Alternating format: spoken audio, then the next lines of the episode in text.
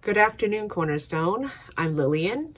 I'll be doing the scripture reading for today.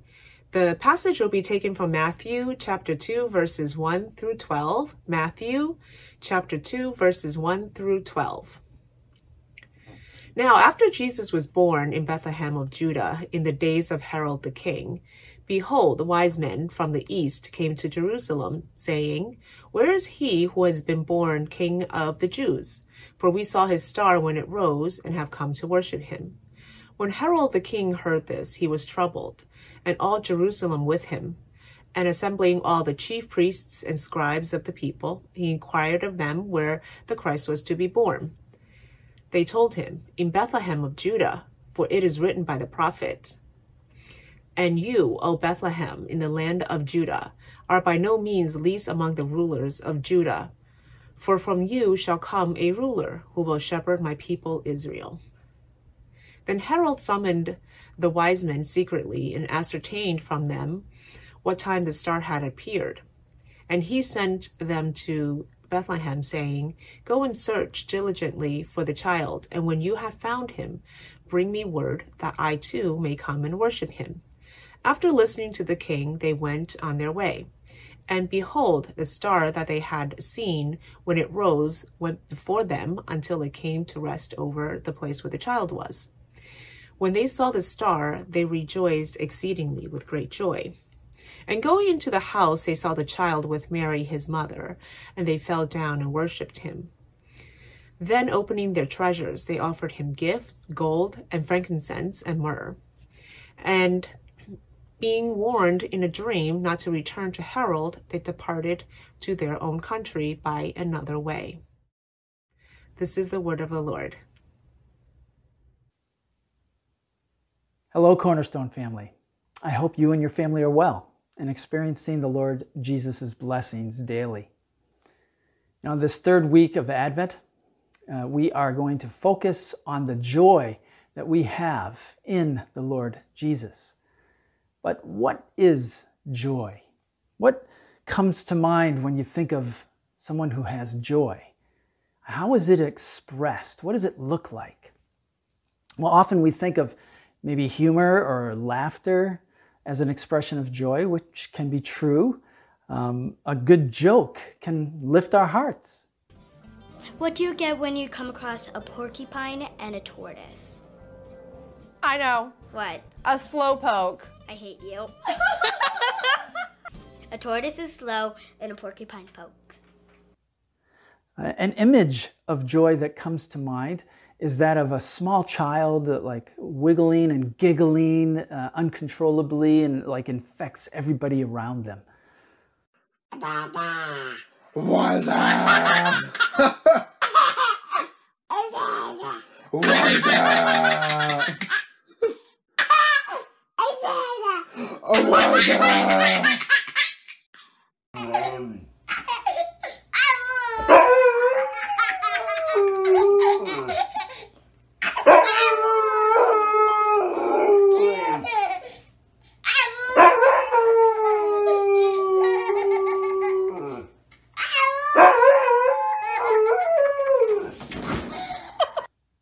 I remember when I was pretty young, and I would have these moments of joy in my heart that would, I just couldn't contain it. So, what I would do is I would like bolt, meaning I run as fast as I could into a room of our house where other family members were. And I would wiggle and dance and jump around just uncontrollably. And then I would run out of the room. And they would always laugh at my weirdness. Uh, do you ever feel joy just want to dance with the expression of this joy you have? I know I do at times. The only problem is I don't know how to dance.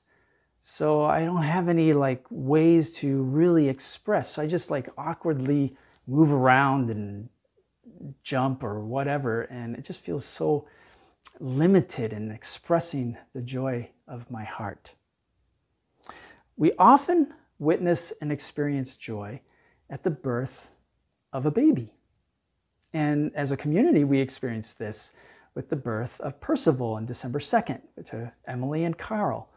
And May and I uh, just experienced this with our neighbors uh, this past Thursday, his, who gave birth to their daughter. Uh, and it was an exciting time. Do you have joy in your life? Does, is there even moments of joy or uh, consistent joy? And, you know, if we don't have joy in our lives, if we can't see that we do, then where is our joy? Where did it go?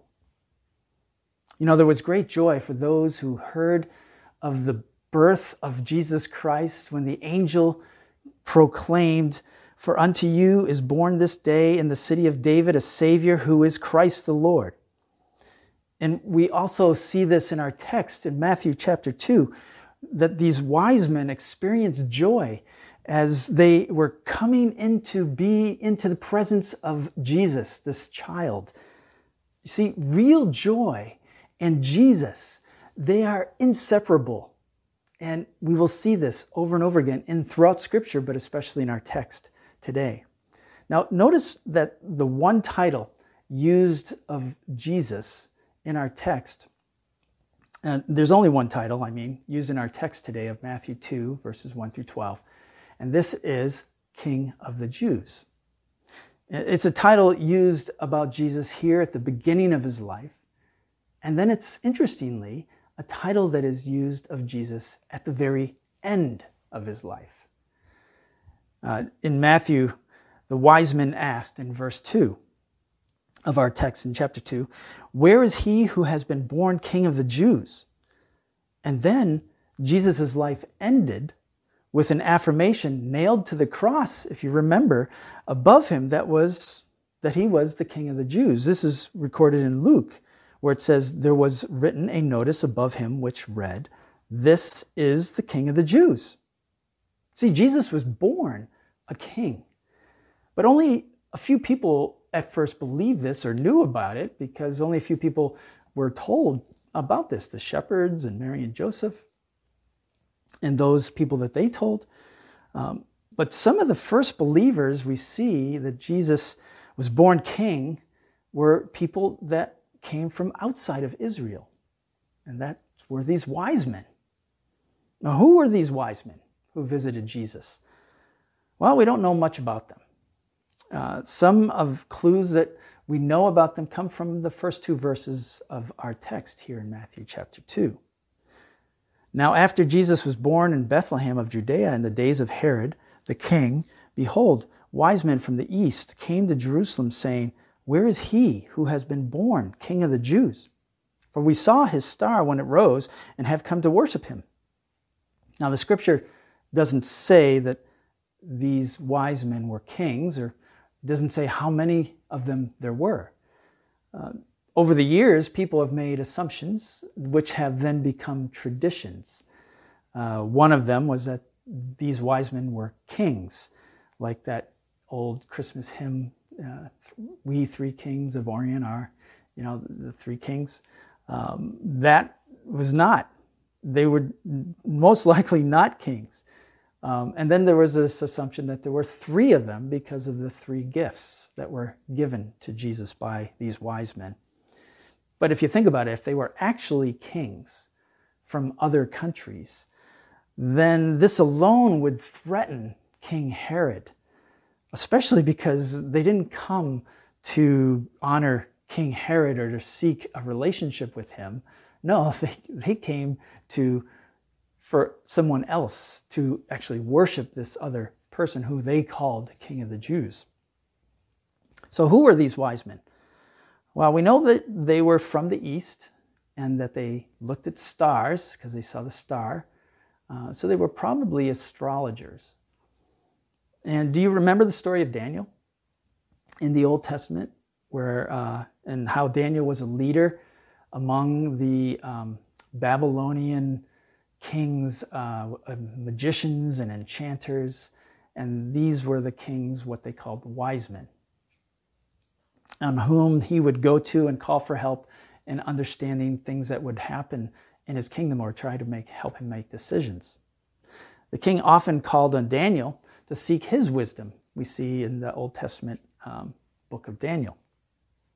And then Uh, the thought here is that the Jews who had been exiled to Babylonian area uh, had settled there, and then Jews like Daniel who had influence on these wise men that surrounded the king um, would have introduced the Hebrew scriptures as a source of wisdom.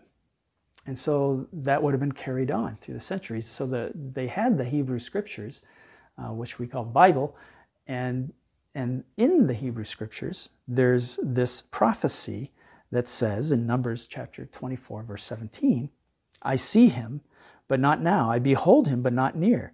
A star will come out of Jacob, a scepter will rise out of Israel. Now, this may have led some of these wise men to believe that the star that they saw was a sign of a divinely sent leader that would rise out of Israel. So they went to find him and worship him. So they just knew this person would come out of Israel. So that's why they arrived and they asked Herod, Where is this child born to be king? Uh, born king, not born to be king. And, uh, and when they came to Herod, King Herod, and asked this question, uh, where the child was, our text says, When Herod the king heard this, he was troubled, and all Jerusalem with him. The original Greek word translated here as troubled uh, really means and carries with it a meaning of great distress, greatly distressed.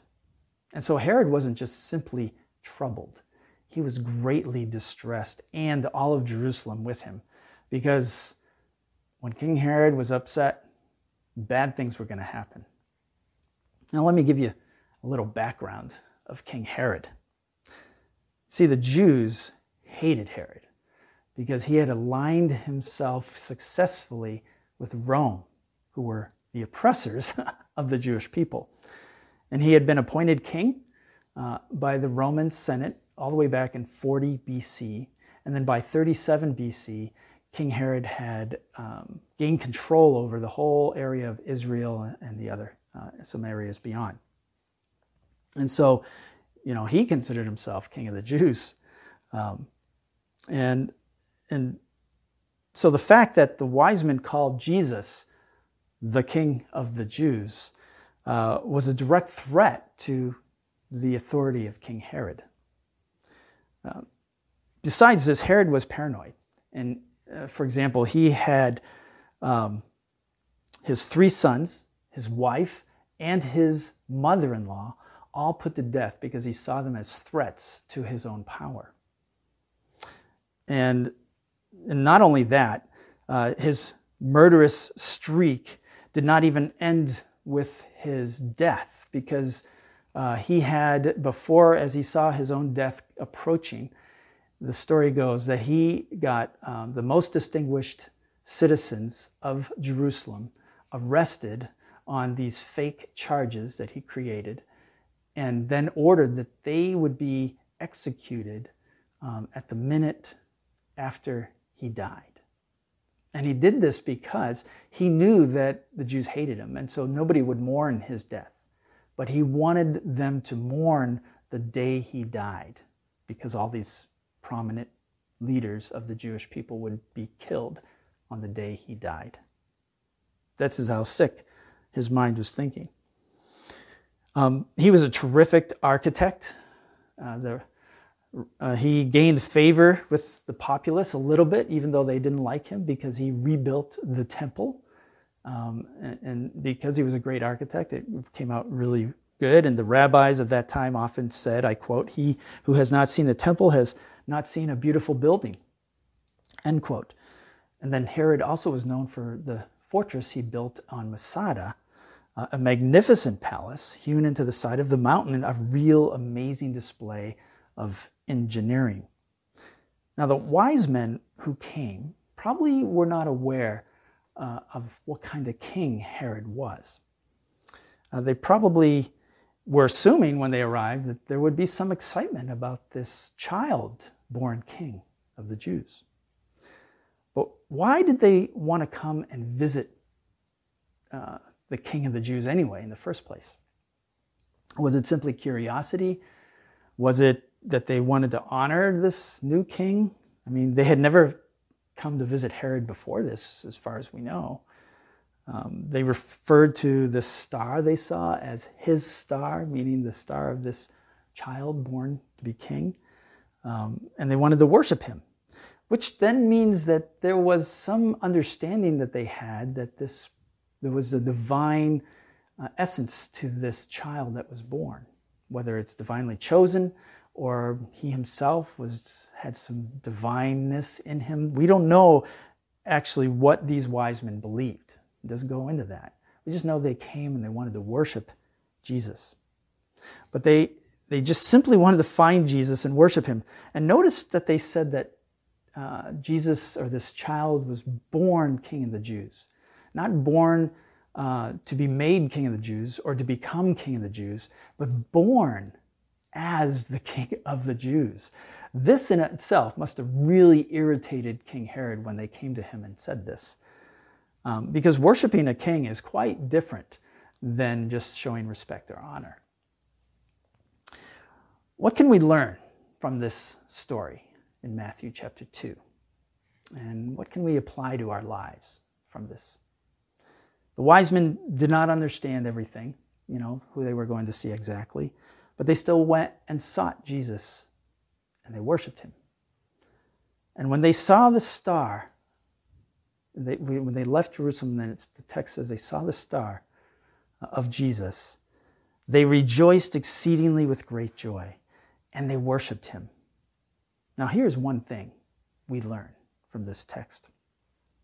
When we are in the presence of Jesus, we, uh, or he, gives us joy. When we are in the presence of Jesus, he gives us joy. Jesus gives joy to life because, as he said, he is life. He is the giver of life. He is the sustainer of life. As Psalm 16, verse 11 says very well, you make known to me the path of life. In your presence there is fullness of joy. At your right hand are pleasures forevermore. You know, on this third week of Advent, we focus on the truth that the Lord Jesus gives joy. The wise men experienced great joy as they drew near to Jesus. They did not understand who Jesus actually was, but his joy still filled their hearts as they came to be in his presence, even as an infant. Last week we heard in Luke chapter 2, verse 10, that an angel proclaimed in regards to Jesus' birth Fear not, for behold, I bring you good news of great joy that will be for all the people. The Lord Jesus gives joy. The angel proclaimed the news of great joy. These wise men uh, rejoiced exceedingly with great joy when they came into his presence. And then I was thinking, at the end of Jesus' life, too, or after his resurrection, there's this story of Jesus appearing to these two followers of his. This is the day of his resurrection. And he shows up and starts walking alongside them incognito. They don't recognize him and, and he talks to them. And they describe this experience of being with Jesus even before they knew he was Jesus. And they say this listen, were not our hearts burning within us while he talked with us on the road and opened the scriptures to us? I put forward that this is their description of their joy while in the presence of Jesus, even before they knew he was Jesus at that point. What is joy? Is it like this character named Joy in the movie Inside Out? And Joy's character in this movie introduces that joy is much deeper than happiness or sadness. Uh, it exists, we learn in this movie, alongside these emotions, actually intertwined, intermixed with these emotions. But the movie misses the source of joy, and that is that it is from our Creator, our Lord God. So it misses that point. What is joy? Well, joy is delight. that runs deeper than any pain or pleasure that we have. From a biblical perspective, it is not limited to or dependent on uh, circumstances in any way. Joy is a gift of God, a fruit of the Spirit. And like all God's inner gifts, that joy can be experienced even in the midst of extremely difficult circumstances. Joy, therefore, is a quality of life and not a simply not simply a fleeting emotion that will come up and leave us at any moment. And joy, so therefore, joy is grounded in God Himself and, and, and flows from God. So, if we think about it, joy is an integral part of one's relationship with God. And so, therefore, the fullness of joy comes when we have this deep sense of God's presence with us in the everyday stuff of life. Jesus mentioned joy in his teaching found in John chapter 10. I mean, sorry, John 15, verses 10 and 11. This is what he said there. If you keep my commands, you will remain in my love, just as I have kept my Father's commands and remain in his love. I have told you this so that my joy may be in you and that your joy may be complete. Now, what did Jesus mean by my joy may be in you and that your joy may be complete? See, our joy comes from the joy of the Lord Himself. Our joy will never be fully realized, complete, as it says, without the joy of the Lord filling our hearts. Now, this is only possible through faith in Jesus as the risen Son of God, Redeemer of mankind, uh, King of the universe, and following Him as Lord. It, we will never be able to experience real joy, the real joy of the Lord, unless we follow Jesus fully. We need to seek Him, even as the wise men didn't fully understand, but they were seeking Jesus and they were worshiping Him.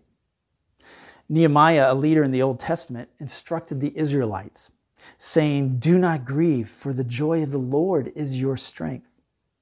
It is the joy of God that gives us strength to live, to laugh, to love, bringing God glory and honor when we do these things. So, what did Jesus mean by my joy may be in you and that your joy may be complete? Well, Jesus, in another location of Matthew chapter 6, taught us not to worry and how worrying doesn't add a single moment to our life. It's useless in that sense. And God, he goes on to say, provides for the flowers and the plants and the birds of the air. So, how much more will God provide for us who love and follow him? Jesus said, Come to me, all you who are weary and burdened, I will give you rest.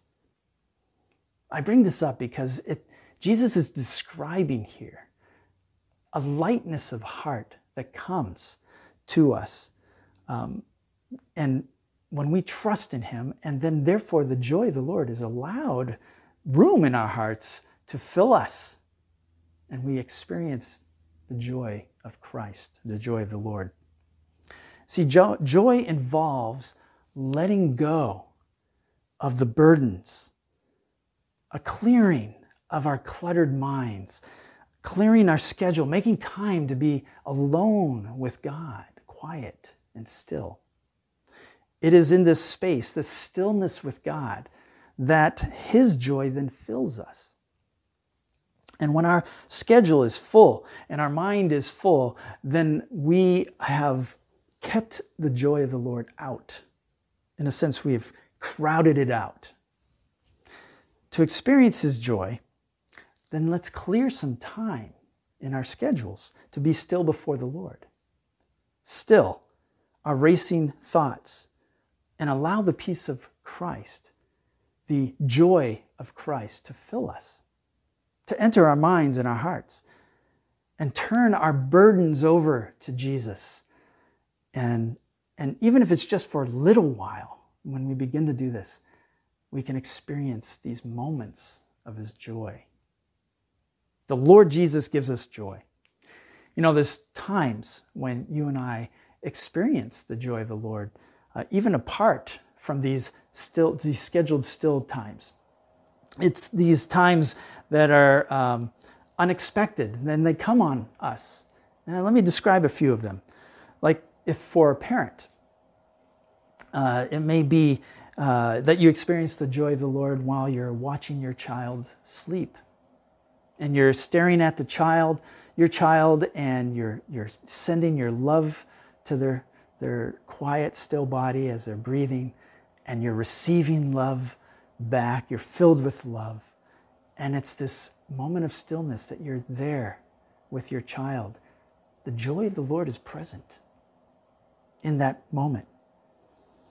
Um, another time would be when we look at a magnificent sunset and we're taking it all in.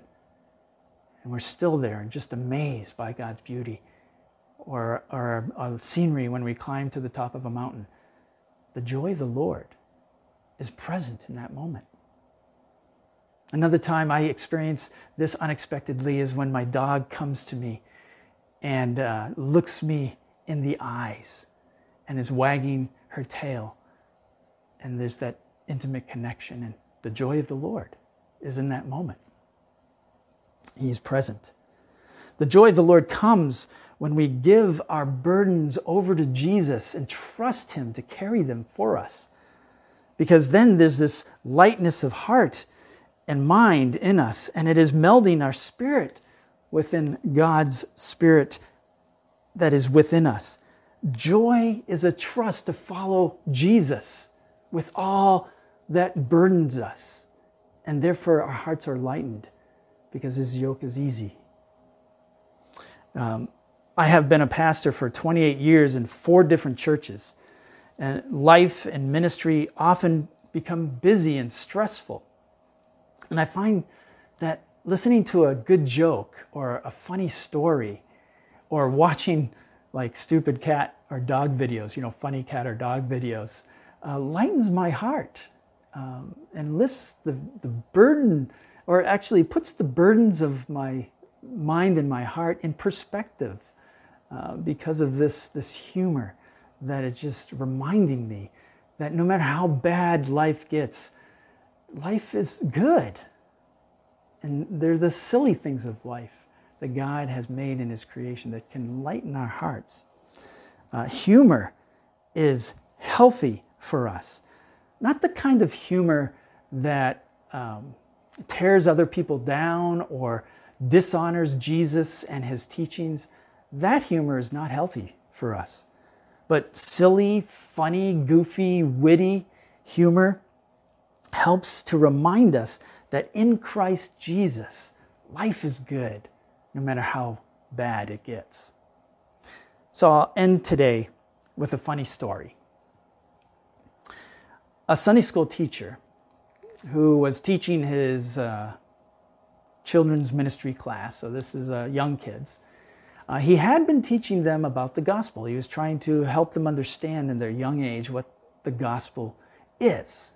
And so he wanted to see how much they understood. So he was going to kind of uh, probe and see. So he, he started off by asking a few questions. One question was okay, if I sold my car and my house and I had a big garage sale and gave all my you know, money that I made from those things to the church, would that get me into heaven? And all his kids proudly yelled, No! And then he said, Okay, so if I cleaned the church every day and I made everything nice and tidy and neat inside the church and I mowed the church uh, lawn and kept it up nice, would that get me into heaven? And the kid said, No! So he's feeling really good now. So then he thinks, okay, uh, if, if I was kind to animals and I gave candy to all the children and I loved my wife, would that get me into heaven? And the children said, No! So then he goes, Well, then what will get me into heaven? And this five year old boy in the back says, You gotta be dead! Consider serving in the children's ministry uh, because we need people with the joy of the Lord in their hearts to give them strength. But you know what I've found is that we often see joy in children much more readily and easily because their hearts are light. They're not yet burdened with the things of life often. And so we see joy in their, their eyes and their, their lives, their expressions so much more readily than we do in adults. Consider serving in our children's ministry. We, we need people like you. The Lord Jesus gives us joy. That's why it's inseparable. Where is your joy? May the joy of Jesus be in our hearts and minds so that our joy may be complete as we follow him as Lord. Let us pray. Lord, we, we ask that our hearts and our minds that are burdened now in one thing or another, whether it be by work requirements or expectations or overload, uh, by trouble in relationships, or by overwhelming schoolwork, um, or just by abuse that is happening to us um, that's out of our control, or by horrible situations that either through, due to sickness or to injury or to losses of people in our lives that have passed away. Lord, all these things are horrible. And we pray now that we would be able to trust you with our burdens and experience the lightness of heart that allows for your joy to fill us and for us to live with joy because the future is bright when we look to you, Lord Jesus, and what you have prepared for us and for eternity. We love you, Lord. We praise you and we worship you, our Lord and our God and our Savior. We pray in Jesus' name. Amen. Brothers and sisters, it's good to be with you again, and we'll see you next week.